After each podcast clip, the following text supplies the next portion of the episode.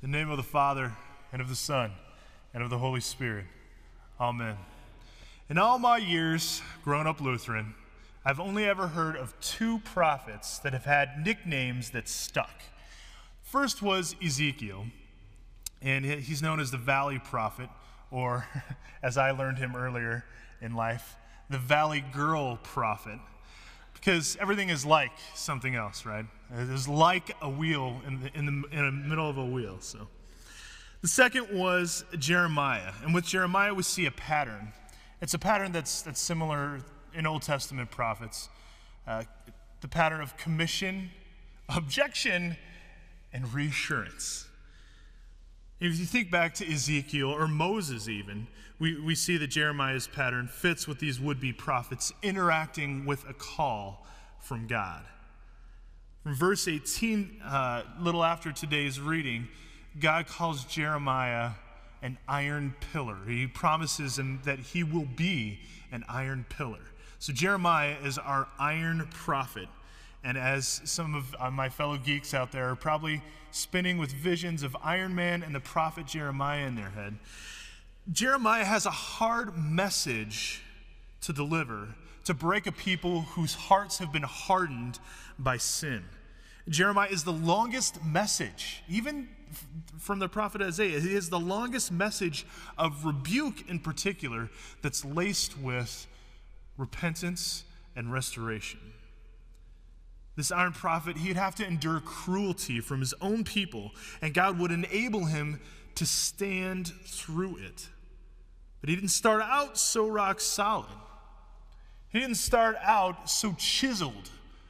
He started out as this young guy who wasn't confident he could do the job. He, he started out as a, as a young guy who had no clue what to say, admittedly. So, how do we go from dumbfounded to mouthful? How do we go from this, this inept youth who becomes a prophet? The word of Yahweh came to me. Before I formed you in the womb, I knew you.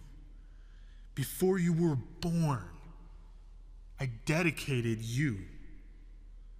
As a prophet to the nations, I appointed you. Uh, Yahweh God, I said, I, I don't know how to speak. I'm too young. Don't say, I'm too young. To whomever I send you, you shall go. Whatever I command you, you shall speak. Don't be afraid of them, for I am with you to deliver you. Did you catch that? Promise and providence. Whatever I command you, you shall speak. Promise. The Lord reached and touched his mouth. See, I place my words in your mouth. Providence. God follows with an, yet another promise I will be with you. Jeremiah will need that promise. He'll need that providence. He'll need that presence of Yahweh God with him for the harsh rebuke that he's about to bring to his fellow Israelites. This judgment from God hits hard. And his message is met with a harsh response. Yet, in that rebuke, in that harshness, is a call to repentance which highlights a pattern for repentance. For eh, this, uh, this repentance is an ongoing cycle with God's people. You know it all too well. God provides, we rebel. God calls to repentance, we repent. God promises restoration. As a general example from my life or from my morning, God provides for a need, something I need, right? I don't necessarily like what He provides or how He provides it. I rebel against His providence. God calls me to repentance. God calls me to repentance. And he calls me to repentance. And he calls me to repentance. And by the power of the Spirit, I repent. And God promises, He reminds, He redirects me to a restoration hope.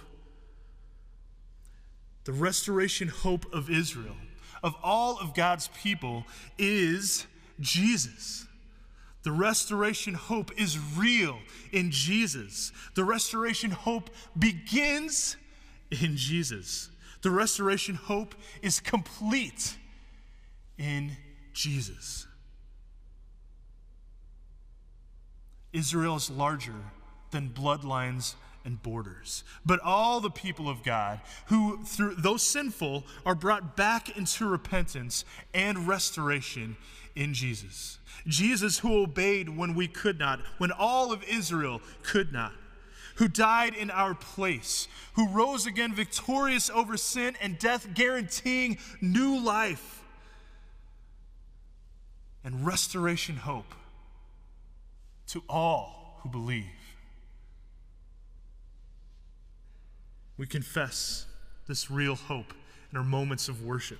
We confess this real hope in our creed. We are called and equipped by the Spirit to trust in this real hope. The promise and providence that God gives Jeremiah to begin his mission, his, his prophetic ministry promise and providence that God gives Israel to endure his rebuke that doesn't last forever is the very same promise, the very same providence that is ours in Jesus and is complete in Jesus. The Word of God that comes to us at times is a harsh rebuke, but it also comes with the call to repentance and restoration hope.